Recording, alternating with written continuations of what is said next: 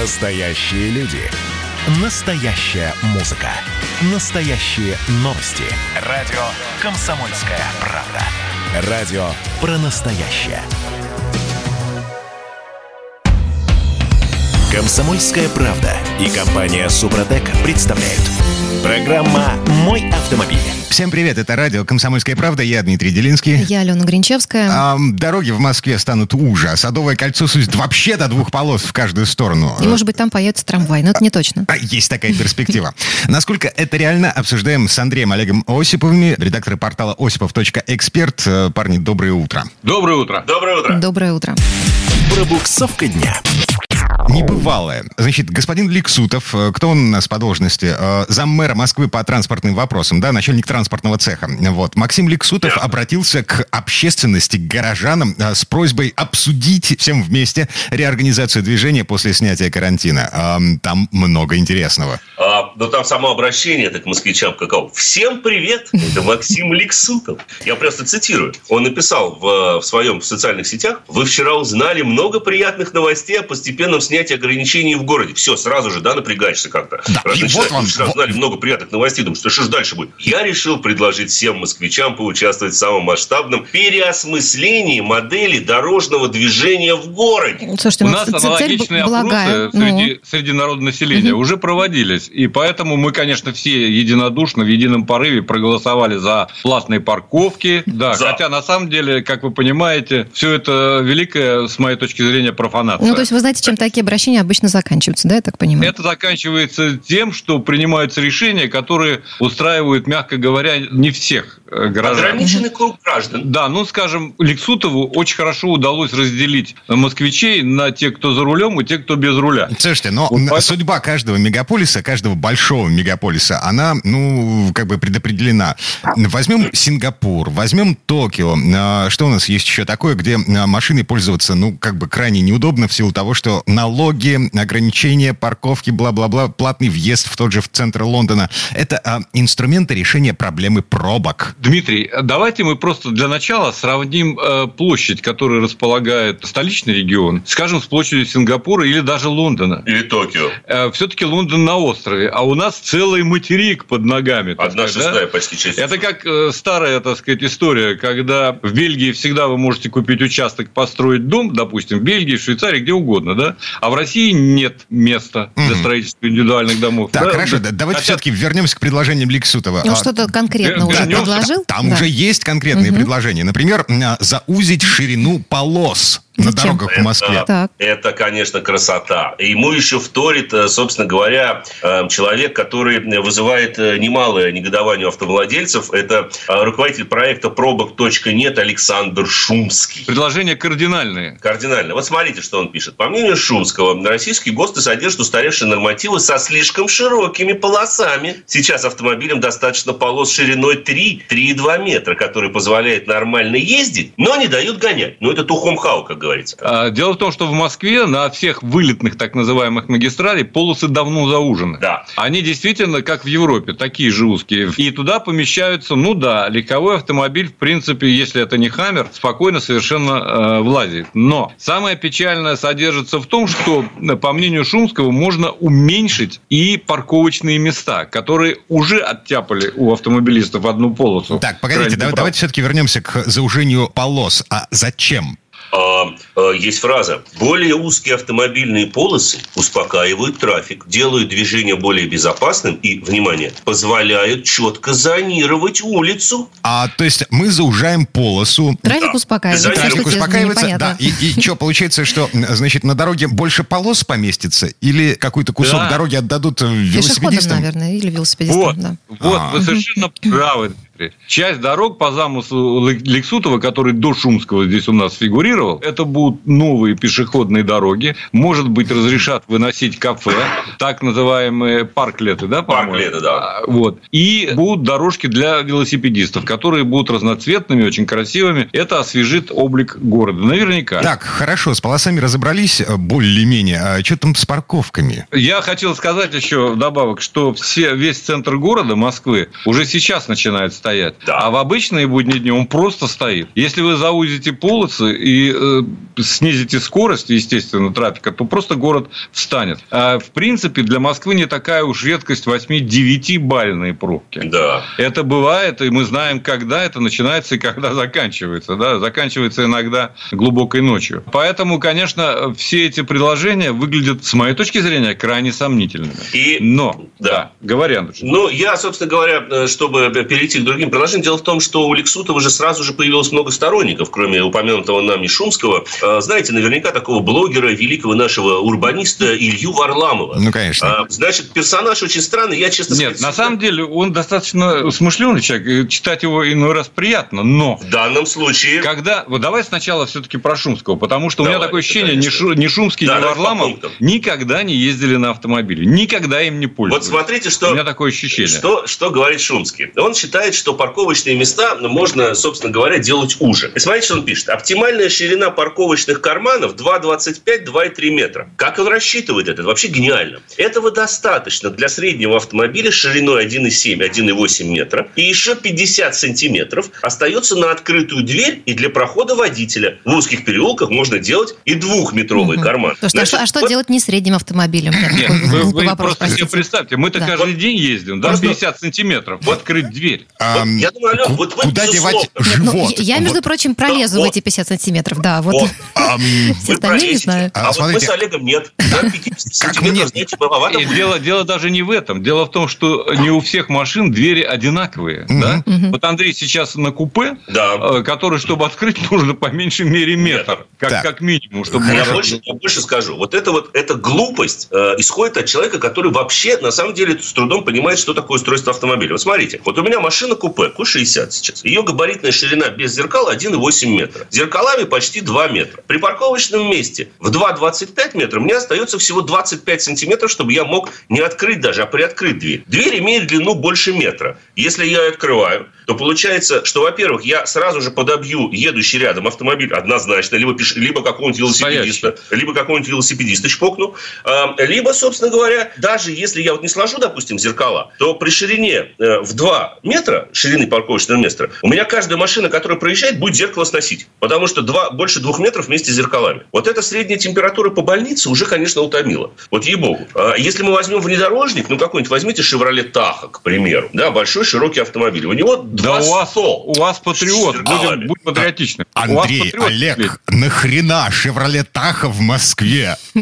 Так это у владельца спросите, а не у нас. Мы здесь при чем? Не, послушайте, ну, вообще-то говоря, и в Москве не повредит хороший внедорожник. А в Америке он считается самым безопасным автомобилем для хозяек с детьми. И это совершенно справедливое утверждение. Да, так вот перейдем, собственно говоря, к Варламову. Вы знаете, у Варламова мне понравилось, он, конечно же, естественно, ратует за то, чтобы парковочные места сужались, дороги сужались, но у него есть еще один гениальный проект. Называется он «Садовое Радикальный. кольцо». Радикальный. «Садовое кольцо с трамваем». Прежде чем огласить суть этого проекта, я просто, чтобы понять, как вот мозг у человека может, э, собственно говоря, работать. Смотрите, цитата. «Пропускная способность дороги определяется бутылочными горлышками». Ну, это же красота. Это актуально. Актуально сейчас особенно, да? Если у человека пропускная способность дороги определяется бутылочными горлышками, то я без комментариев, пожалуй, это оставлю. Для Садового кольца это тоннели и мосты, где количество полос ограничено. Да, там по три полосы в каждом направлении, в каждом туннеле. За счет выравнивания полосности они исчезнут. Трафик будет регулироваться светофорами. А мы давно мечтаем, чтобы Садового кольца убрали все светофоры. Это приведет к более стабильному и предсказуемому автомобильному движению. Да, большой предсказуемой пробки. Потому что, согласно идее господина Варламова, это городской проект, так называемый, он предлагает уменьшить полосность магистрали, центральную часть превратить в бульвар с трамвайным движением и остановочными пунктами, а для движения автомобилей предлагается оставить по две полосы в каждую сторону, при этом сами полосы сузить. А, Значит, можно сейчас- еще пшеницей и картошкой засеять «Садовое кольцо». Согласен. Более того, валежник же собирать запретили, э, разрешили недавно. Ну да. Можно поднакидать валежника чуть-чуть. Можно. Но я просто хотел сказать, что сейчас Садовое кольцо в часы пик просто замыкается. А это 10 полос. Вы понимаете, да? 10 полос. 5 в одну, 5 в другую сторону. Трудно себе представить, что будет, если будут две полосы. Почему легко? Но Пробка. есть более радикально. Я не понимаю, чего они вообще стесняются на самом деле. Надо Так. просто запретить въезд в город всякому автомобильному транспорту. И все. О, а вот это, конечно, Дело- кардинально. Они же ратуют за пешеходов. Ну и хорошо. Ну, Ам, давайте так. Ну, Э, но слушайте, ну, хотя бы платный въезд. Ну, зачем Да, совсем запрещать? запрещать?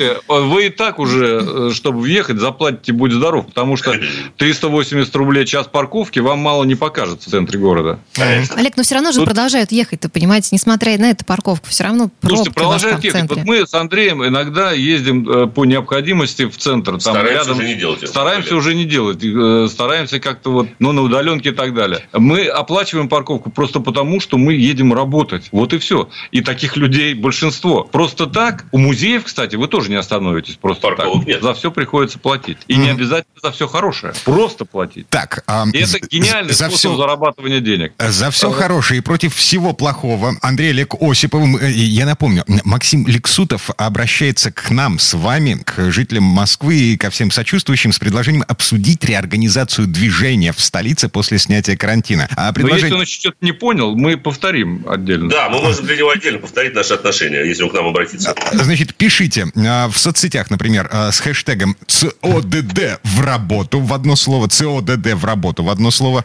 а, и постарайтесь не использовать ненормативную лексику. Это будет сложно сделать, но в любом случае спасибо и берегите себя. Андрей Олег Осиповы, редактор портала осипов.эксперт. Э, Мы вернемся через пару минут. Юрий Сидоренко у нас на очереди. В следующей части программы поговорим о выезде на встречку. Будем обсуждать, а, что такое препятствие и в каких случаях его можно объезжать через сплошную. Ну а в каких случаях это штраф и лишение прав. Комсомольская правда и компания Супротек представляют.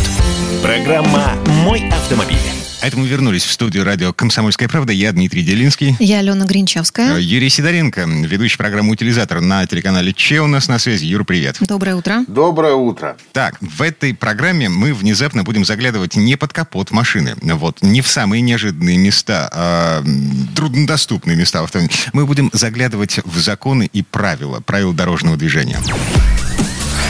Дорожные истории. Итак, вопрос. Можно ли объезжать автобус, если он стоит на остановке, а дорога по одной полосе в каждую сторону, и для объезда придется пересекать сплошную? Вроде как нарушение. Или Но мне нет? кажется, нетерпеливые водители поедут. Ну, в принципе, мне кажется, не то, что кажется, а так многие делают.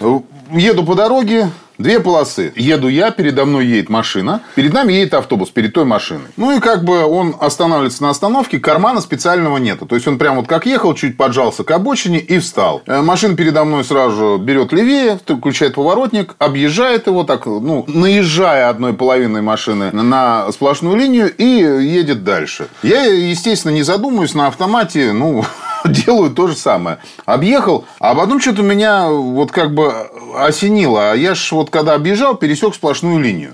А камер там нет. Ну, вот как раз если камера стоит на разметку, их сейчас становится все больше и больше, то тогда бы она сразу же бы зафиксировала этот проезд. И... То есть это стопроцентное нарушение ПДД и, и штраф. Да, и вот дело все в том, что как бы тут спорный вопрос. Ну, как бы я задумался. Потому что, насколько я вот знаю, ну, то есть, э, помню там или думал, то есть, что объезжать же препятствия можно. Слушайте, ну автобус это такая история. Если он э, стоит, высаживает пассажиров, ну тут уж терпеть, стоять за ним, ждать, когда он уедет. А если это, ну не знаю, авария, например, ДТП произошло, Вот, ну как бы э, есть такая штука, как называется обгон с выездом на встречную полосу и объезд препятствия. Ну как бы за обгон я точно знаю, что за это штраф, это лишение прав вообще. Обгон с выездом на встречную полосу это страшное нарушение и лишение прав от 4 до 6 месяцев. То есть я, честно говоря, перепугался. А потом подумал, а вдруг это объезд? Объезжать-то вроде как можно препятствие. Ну, встала перед вами машина, например. Вы ее объехали, ну как бы вы же ехать не можете. Вот он... Часто же бывают такие ситуации, когда ты едешь, и вдруг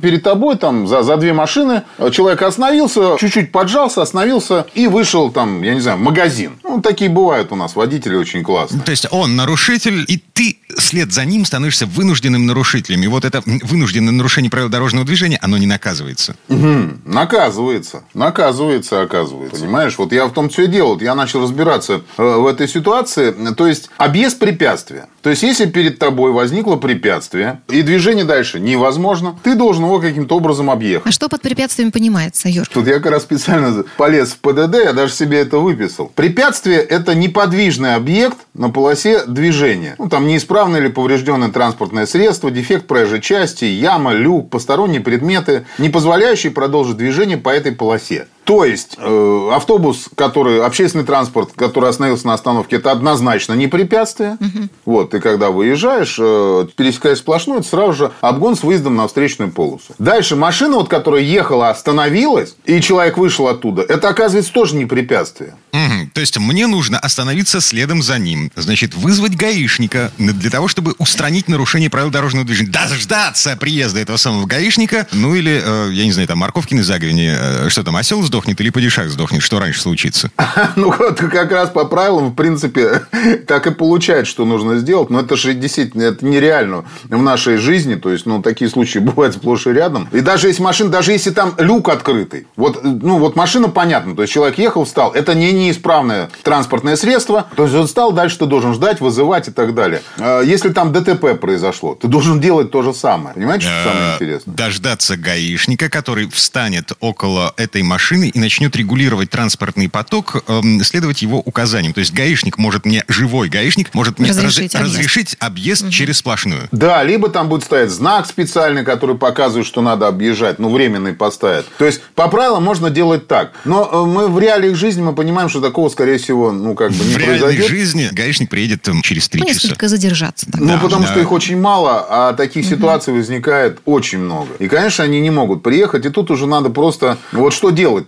Э, То есть, штраф получать э, от 4, от чет- лишение прав от 4 до 6 лет, потому что ты выезжаешь на встречную полосу. Ну, только от 4 до 6 месяцев, да. Да, а чё, да, как- конечно, месяцев, извиняюсь, отговорился. А, Вот. Полез я дальше в правила смотреть. Э, Как, когда можно выполнять объезд? То есть, в каких случаях я могу объехать препятствие? То есть, все, я, я вот ехал, установил, что это не автобус, установил, что это не просто машина, которая припаркована, не человек, который там стоит, что-то ковыряет на дороге. То есть, без разницы. Это не... при- То есть, препятствие там, например, камни там кто-то свалил. Я не знаю, открытый люк, э, что-то упало на дорогу, там, дерево упало, например. То есть, я установил, что это препятствие. Что написано в правилах? Э, Запрещается объезд с выездом на полосу встречного движения на четырех и более полосной дороге. Это запрещается. Объезд на трехполосной дороге с выездом э, на крайнюю левую полосу. То есть, как бы на среднюю, в принципе, как бы можно, а на крайнюю левую нельзя. Объезд с выездом на полосу встречного движения перед железнодорожным переездом. Это вообще, то есть, запрещено. Ни на каких дорогах. Ни на четырехполосных, ни на трехполосных, ни на двухполосных. Во всех остальных ситуациях объезд разрешен. Класс, значит, объехать, что, ну, можно, правильно? Получается. Да, Как- логично. У нас двухполосная дорога.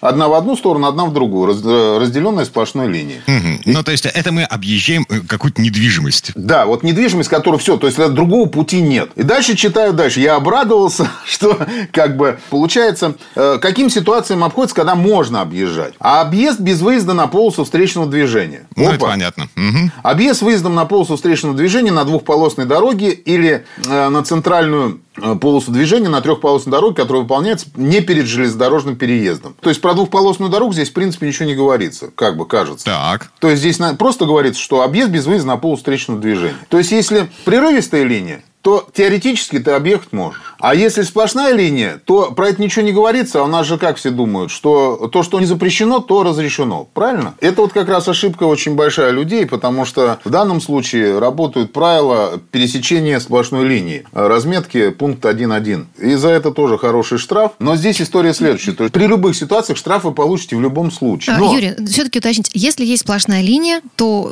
выезд на встречку запрещен в любом случае. Он запрещен в любом случае при любых раскладах. За Только- исключением гаишника, живого гаишника, который управляет э, движением в этом месте. Да, конечно. Только единственное, что за это можно получить разные штрафы. То есть, если действительно стоит препятствие, конкретное препятствие, там что-то упало на дорогу, либо люк, либо человек, который там что-то ковыряет, ну, вот такие вещи, которые по-другому объехать нельзя. Если ты можешь это доказать, что это было такое препятствие, то есть, видеорегистратор у тебя включен, и все записывается, ты объехал, то ты за это получишь штраф в размере от 1 тысячи до 1500 рублей. Так. Это если пересечет сплошную линию. А если объехал автобус или машину, которая припаркована неправильно, то, извините, это может быть лишение прав от 4 до 6 месяцев. Вот такая вот история. Ну, вообще, конечно, можно там в суде доказать, что там другого варианта не было. Но это очень сложно и очень дорого. И как бы лучше так не делать. В обычной реальной жизни э, это суд не первой инстанции, это уже апелляция. Так Да-да-да. по правилам, по правилам ты, а,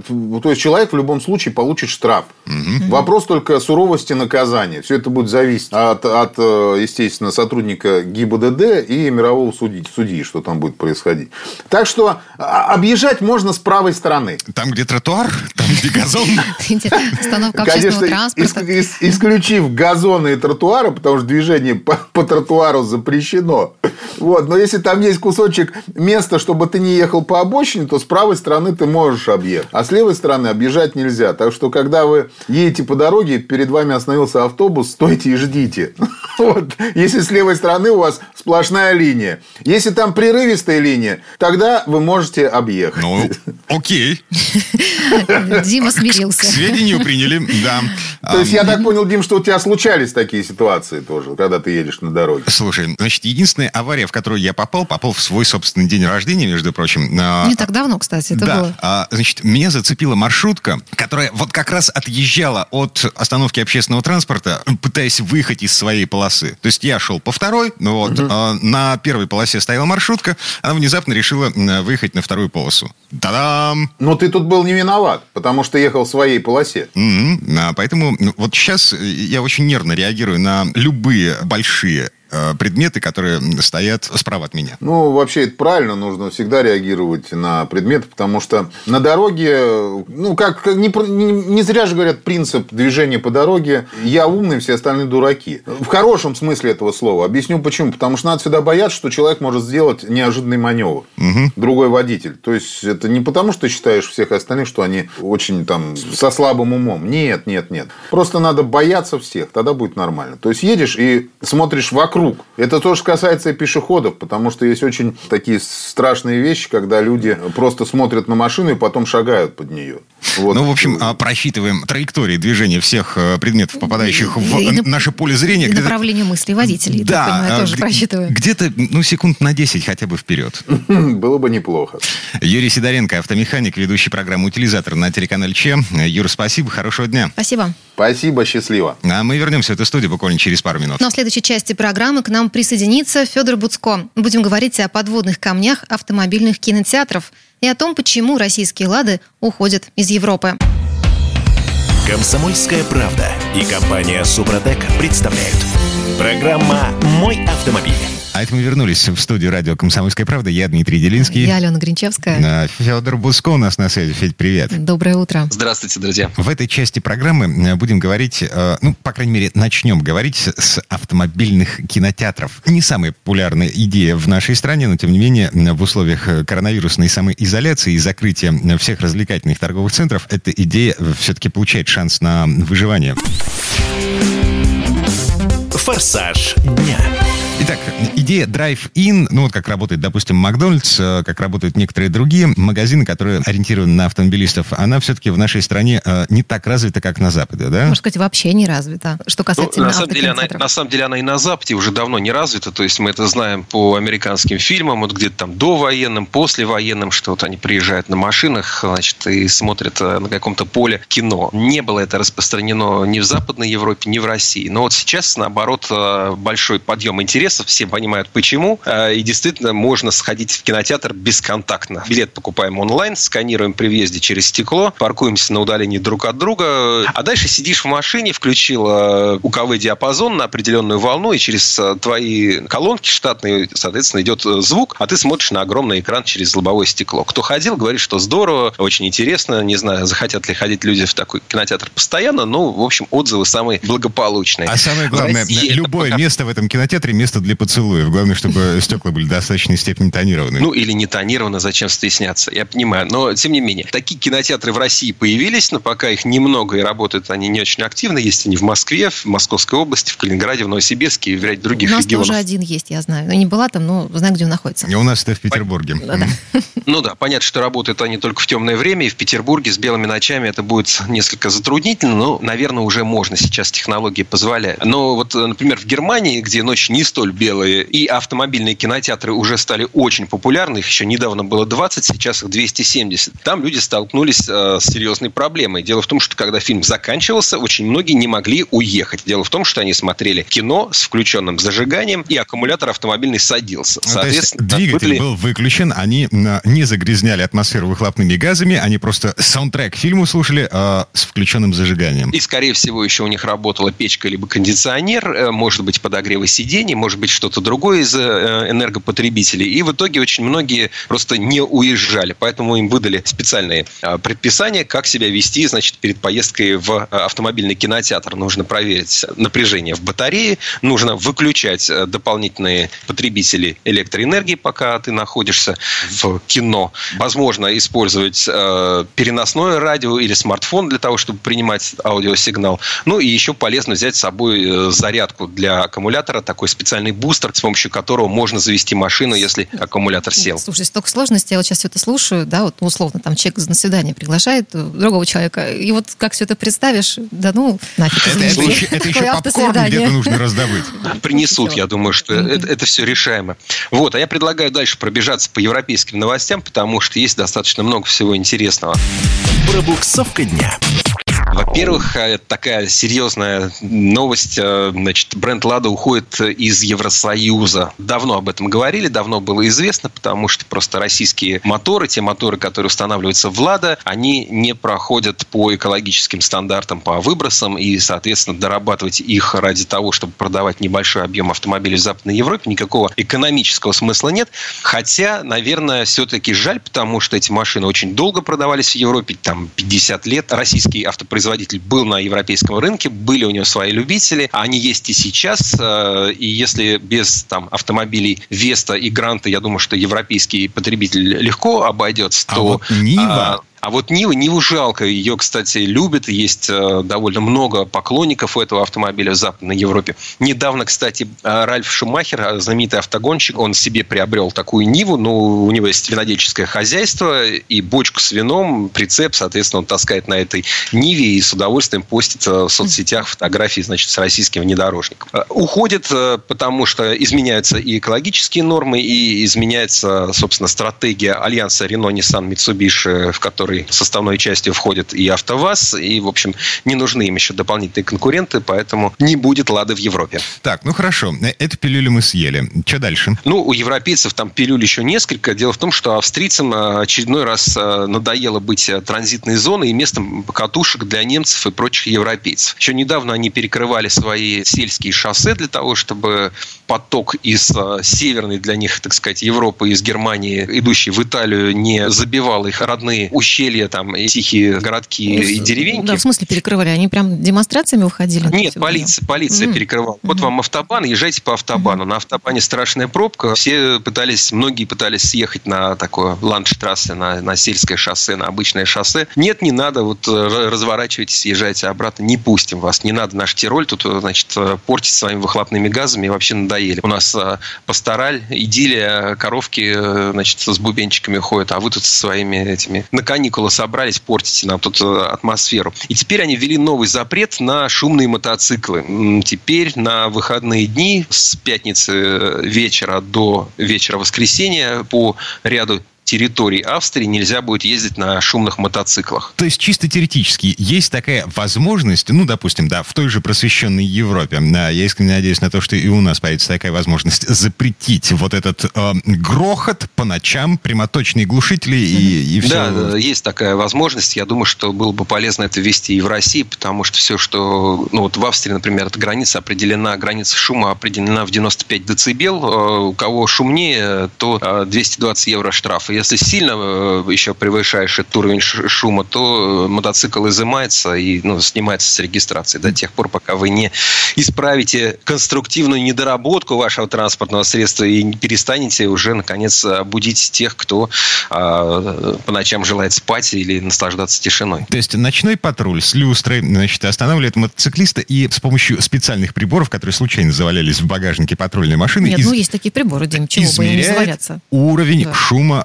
на выхлопные трубы. Я думаю, что именно так это и будет. То есть в Австрии это начнется уже буквально на днях. В общем, сумма штрафа достаточно внушительная, 220 евро. Я думаю, что полицейские будут заинтересованы в том, чтобы ловить мотоциклистов на ночных улицах Ну, там в, всё- в Австрии. Все-таки закон там соблюдают лучше, чем, не будем говорить, в каких странах, поэтому все не будет хорошо. Ну и, в принципе, меняется вот этот а, рынок транспортных средств и рынок предпочтений в Западной Европе. И это интересно, тоже я перед эфиром посматривал сайты крупнейших немецких изданий, журналов «Шпигель», «Штерн», газет там «Франкфуртер Альгемайна» и так далее.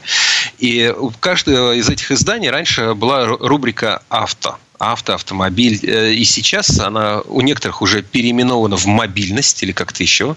А у тех, где даже она называется по-прежнему авто, пишут там все больше про велосипеды, про электроскутеры. И вот новый тренд на европейском рынке – это очень большой, очень высокий спрос на мобильные дома, да, на кемперы. Сейчас спрос вырос в три раза уже по сравнению с прошлым годом, и предполагается, что вырастет еще. Есть э, довольно много интересных предложений. Есть специальный портал наподобие Airbnb, э, сайта, где можно снять квартиру у частного лица. Также можно снимать у частных лиц вот такие вот дома на колесах. Цены достаточно гуманные, от 50 и 60 евро в день. Есть э, вполне классические варианты домов на колесах. Есть и достаточно уникальные предложения, когда люди дорабатывают этот автомобиль на свой вкус. Делают из него такой хиппи-мобиль со всякими занавесочками, ковриками. А некоторые обшивают его деревом. Выглядит как изба внутри. И так далее. В принципе, это достаточно такой интересный способ провести отпуск. Э, Например, можно взять даже настоящий полноприводный, мощный, высокий грузовик, э, который подойдет для экспедиционных целей. Стоит такая радость 125 евро в день, то есть на месяц там порядка 5000 вместе со, со страховкой, там, с мойкой и так далее. Ну, конечно, дорого, но с другой стороны, если вы собираетесь поехать куда-нибудь в Северную Африку, то, в общем-то, наверное, нет э, лучше э, способа жить и передвигаться, чем такой вот мощный и надежный грузовик, на котором а, вы проедете практически везде. Предложение в условиях карантина фантастическое. Да, границы бы Северная открыли, Африка. ага. Внутри Евросоюза, там между некоторыми странами все еще до сих пор действует э, пропускной режим, а у нас так, ну вот, например, губернатор Ленобласти на прошлой неделе объявил о том, что границу с Финляндией, может быть, откроют к концу лета, Ну, чуть не пообещал вообще это. Ну, да, он потом оговорился, что нужно еще выяснить э, позицию Роспотребнадзора и Министерства иностранных дел по этому поводу. В общем, облизнулись.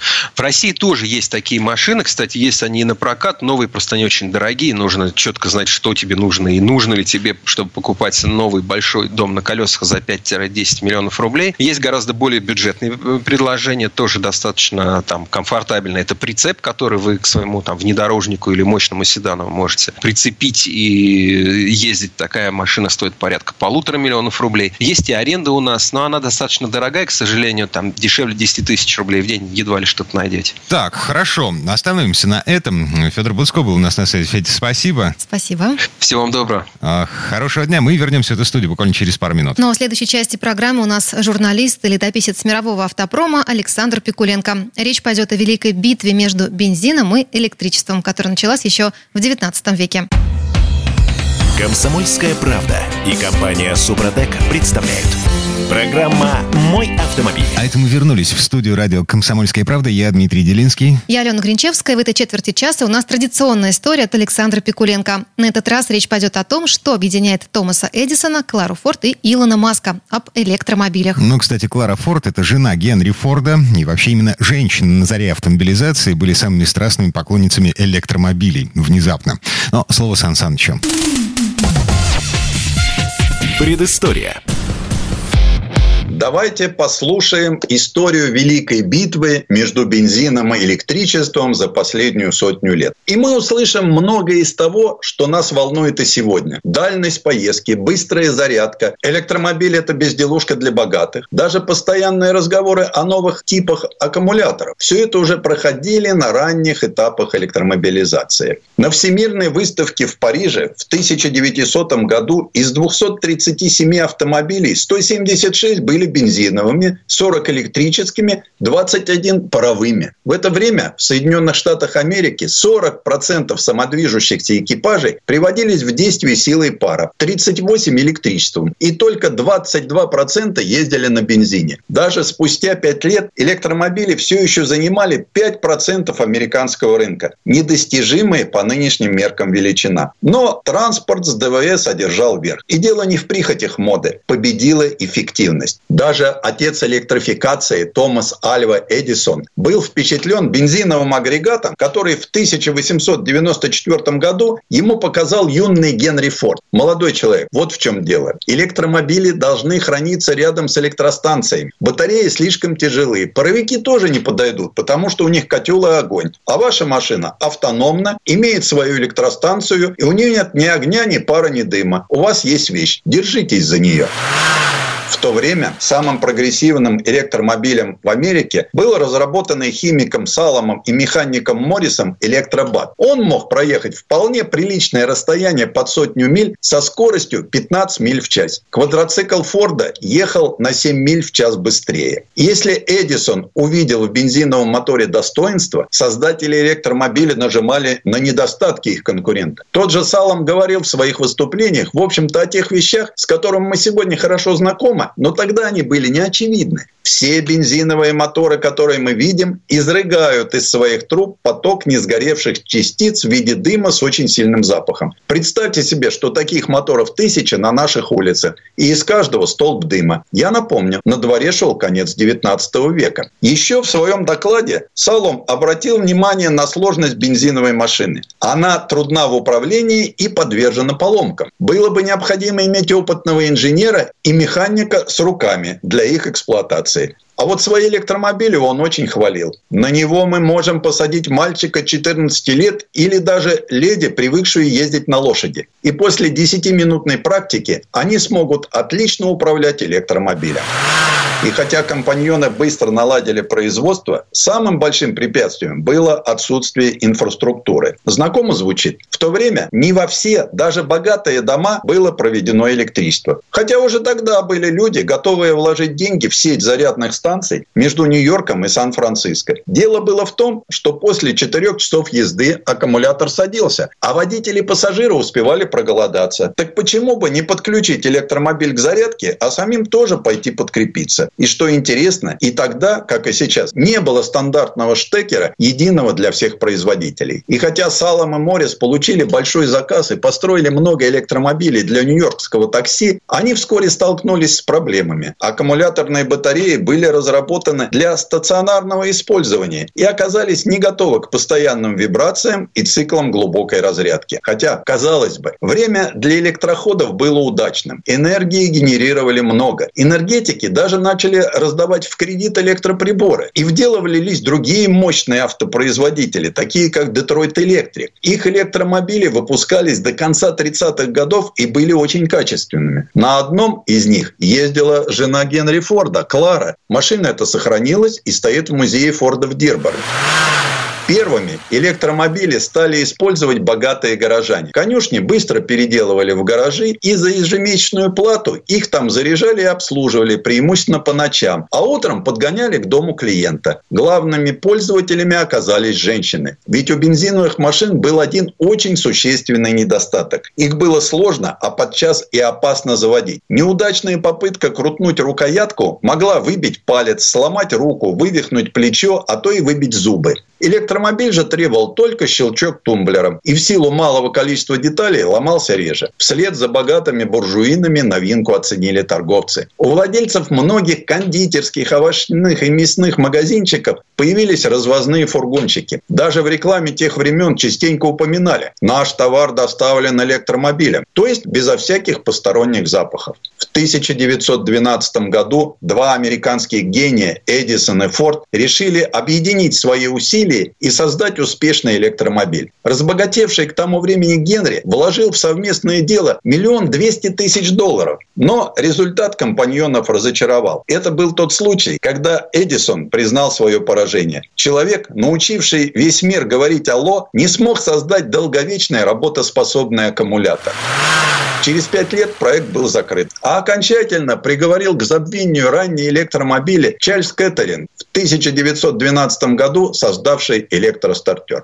С этого и начался закат первой эры электромобилизма. Пророком второй стал Илон Маск. А что у него и у других апологетов электротяги получается, мы видим своими глазами. Хотя сегодня доля электричек в мировом автопарке в среднем не превышает смехотворных полтора процента. И ничего кроме скепсиса вызвать не может. Возня за процент. В тех же Штатах борьба за снижение зависимости от импорта энергоресурсов привела лишь к тому, что цена на нефть упала и бензин подешевел. И американцы вновь стали расхватывать автомобили с ДВС большого литража. Электромобили, конечно, помогут решить локальные проблемы загрязнения городов. Однако не забудем, что электроэнергию где-то предстоит вырабатывать. И эти где-то вскоре станут очень грязными местами на планете. Удастся ли победить электричество в этот раз? Или ДВС подтвердит свое превосходство? Мы узнаем совсем скоро. Безусловно, колесный транспорт вносит существенный вклад в загрязнение среды. Но почему экологи ратующие за отказ от ДВС, ни словом не обмолвятся о кораблях и самолетах. Те загрязняют среду куда больше. Но им, вот беда, нет альтернативы. Автомобиль в этом плане оказался гораздо уязвимее. И тотчас стал мишенью зеленых. Предыстория. Сан спасибо. Это был Александр Пикуленко, летописец мировой автомобильной индустрии. Ну и остается добавить, что автомобиль на электрической тяге сейчас это скорее роскошь, чем средство передвижения. Вот, например, новая Тесла может стоить 12,5 миллионов рублей. Да, но есть еще Nissan Leaf, который стоит миллион триста тысяч. И, кстати, это самый популярный электромобиль в мире. На этом у нас все на сегодня. Алена Гринчевская. Дмитрий Делинский. Берегите себя. Программа «Мой автомобиль».